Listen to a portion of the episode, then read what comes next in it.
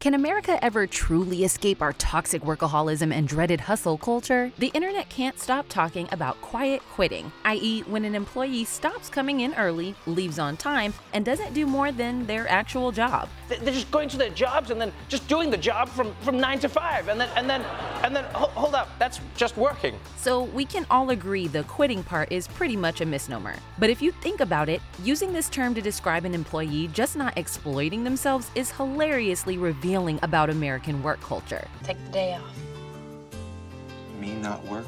And while all this talk of quiet quitting and burnout sounds pretty negative, actually, it's a very positive sign that collectively our attitude toward deep seated toxic workplace expectations is shifting. While the 2010s glorified hustle culture, rise and grind, and phrases like "We WeWork's Thank God It's Monday, today we're undergoing a crucial reset. I think it is almost direct resistance and disruption of hustle culture, honestly. And I think it's exciting that more people are doing it. So, even if quiet quitting itself is probably overblown and not enough of a solution, this craze signals an opportunity to, as a culture, find a more enlightened understanding of the role work should take in our lives.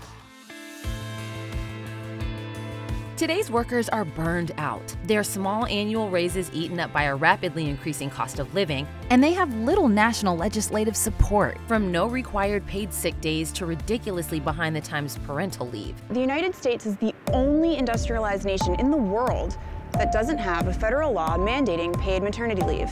But before the COVID 19 pandemic, a lot of this was already true. The difference was people were more successfully brainwashed by the promise of hustle culture that if we just worked harder, longer, and smarter, we could get to be the ones who rose up and made it. She's a workaholic.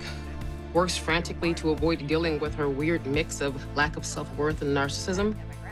I really like her. The 2010s era of WeWork built a glamour around performative workaholism, spurred on by the tech industry practice of offering fun sounding perks designed to entice people to stay longer hours in the office. We have medium speed Wi Fi, draft beer on tap. Fruit. Okay, what? Girl, I hope I get to work here. But the onset of the COVID 19 pandemic in 2020 completely shifted this picture because suddenly, for a lot of people, the office space was no longer the center of work. Remote work blurred the lines between on the clock and off, leaving many workers overloaded with unclear, unattainable expectations. I went from being someone who really, really valued you know, putting everything into my work, giving it my all.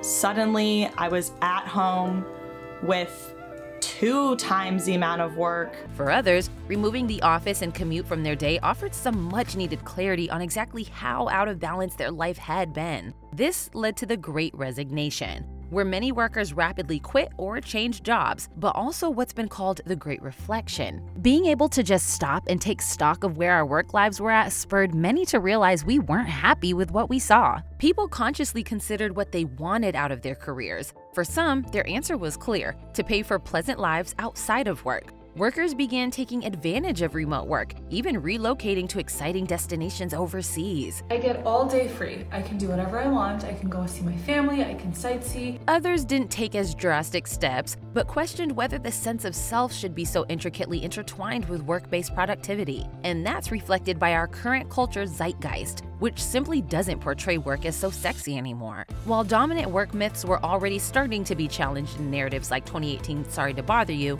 shows like 2022's Severance are infused with a dark absurdity that makes the workplace feel like a mundane yet sinister dystopia.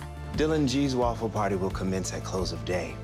In the meantime, I've ordered the pre-waffle party egg bar social for everyone. The sheer act of reflection has the potential to be deeply empowering for a lot of workers and disturbing to many company owners and senior executives. People are widely resisting the agendas of many CEOs and upper management to get workers back to the office.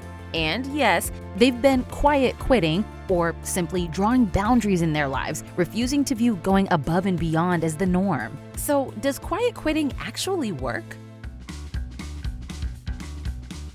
Stepping out of a workaholic pattern can be part of a recipe for a more healthy balance in your life. Laura Vanderkam, the author of several time management books, believes finding relief from work related stress is best found outside of work. But it's not just about the amount of free time you have or simply that you check out from work. Studies have shown that when people intentionally take a few hours a week to themselves and spend it on something that is engaging, enriching, and active, they feel as though they have more free time than people who do less active forms of relief, like binge watching TV shows. They leave their activity feeling recharged.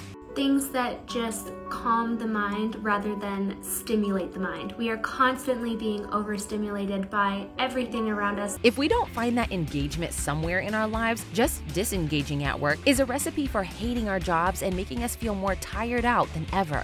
Amelia Nagoski, co author of the book Burnout The Secret to Unlocking the Stress Cycle, believes quiet quitting may also be harder to do than many TikTok videos would have us believe, not just logistically, but emotionally and psychologically, especially if you're someone who previously put a lot of your identity into your work. Quote, the real challenge is grieving the loss of something you thought was valuable, mourning the time and energy you invested into a relationship where you were not valued the way you deserved to be.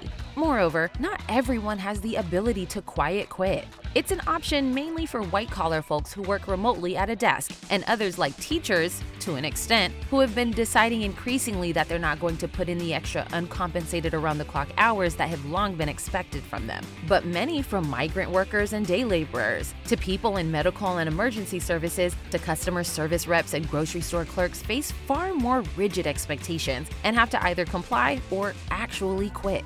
It finally like clicked to me just how absurd it is that bedside practitioners work 12 hour shifts and get a 30 minute break. Undocumented or disabled folks may also feel that their life depends more on their jobs than the average worker because of healthcare and immigration status. And even in fields where quiet quitting is possible, many black and brown people say they don't feel that this is a safe or useful tool for them when they're already looked over for promotions and more readily seen as troublemakers because of racial bias. Quiet quitting doesn't work for black women because in the United States, people are trained and taught from a very early age to heavily lean on black women for labor. Even if you can do it, quiet quitting isn't the best long term solution. You're better off finding a job you like and care about, at least somewhat. And if you're really phoning it in, your employer's not likely to put up with it forever. I just want you to realize the ramifications, the realities if the economy gets worse, you're going to be the first one on the chopping block. Still, if we look past quiet quitting as an individual choice and think about what it signifies collectively,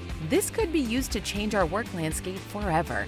But something that truly terrifies governments around the world is what do you do when your population just stops doing anything?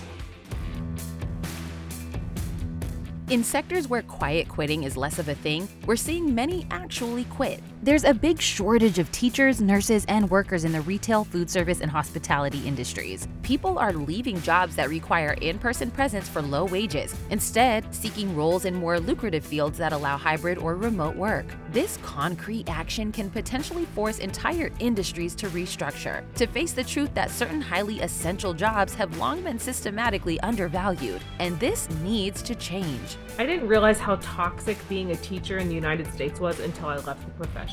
While quiet quitting is a pretty solitary activity, organizing could be the next collective step for white collar and blue collar workers. Support for unions is at a 57 year high in America. Tons of corporations from Amazon to Starbucks are witnessing their employees push back against unfair, exploitative work environments. Employee strikes have seen an uptick since the pandemic, and in cases like the 2021 John Deere strike, they're actually winning. The issues being negotiated vary widely from different industry to industry, but there's one constant workers want more money. It's also important to remember that while we consider our individualistic everyone for themselves hypercapitalism of today's America the norm, the country's history hasn't always been this way. The generations of our country's past believed strongly in labor unions that provided real benefits to many. Us poor folks haven't got a chance unless we organize. And there have been waves in the public attitude toward work. After the greed is good mantra of the 80s, the 90s saw the rise of the Gen X slacker, who questioned whether the point of life could be something more or different than just amassing material wealth. And again, the negative label these youths were given of slacker is revealing. It mirrors the impulse today to frame all these developments in bad sounding terms like quiet quitting or burnout, or the rhetoric that's mocking or critical of Gen Z workers who assert their boundaries or don't believe they must blindly fall in line with every repressive workplace norm their bosses take for granted. So Jack actually hired me from to work from 8 to 5 Monday through Friday. So anytime before 8 and anytime after 5, I'm actually not available. In truth, we're now presented with a really hopeful opportunity to address our long-standing work-life balance problems in the US. If we take our frustrations and channel them into something productive, we can do something to create a more equitable workplace for everyone. That's why some are rebranding this moment the Great Renegotiation. Maybe this shift in attitudes can even extend to accepting and advocating for things most Europeans consider normal, like taking actual vacations and supporting real paid family leave. With the advances in technology of the past couple of hundred years, we should be working less than any other time in human history, not priding ourselves on how much non essential work we can pack in. I'm gonna work until I'm 100 and then cut back to four days a week. Oh God, I'm already so bored thinking about that one day off. If we enact change together, we don't have to hate where we spend most of our lives. Burnout is a sign that something's not working right. So let's listen to these red flags and make the concrete changes needed to make this picture brighter for everyone. Which side are you on? Which side are you on? Thank you for watching The Take. Don't forget to subscribe and let us know what you're watching.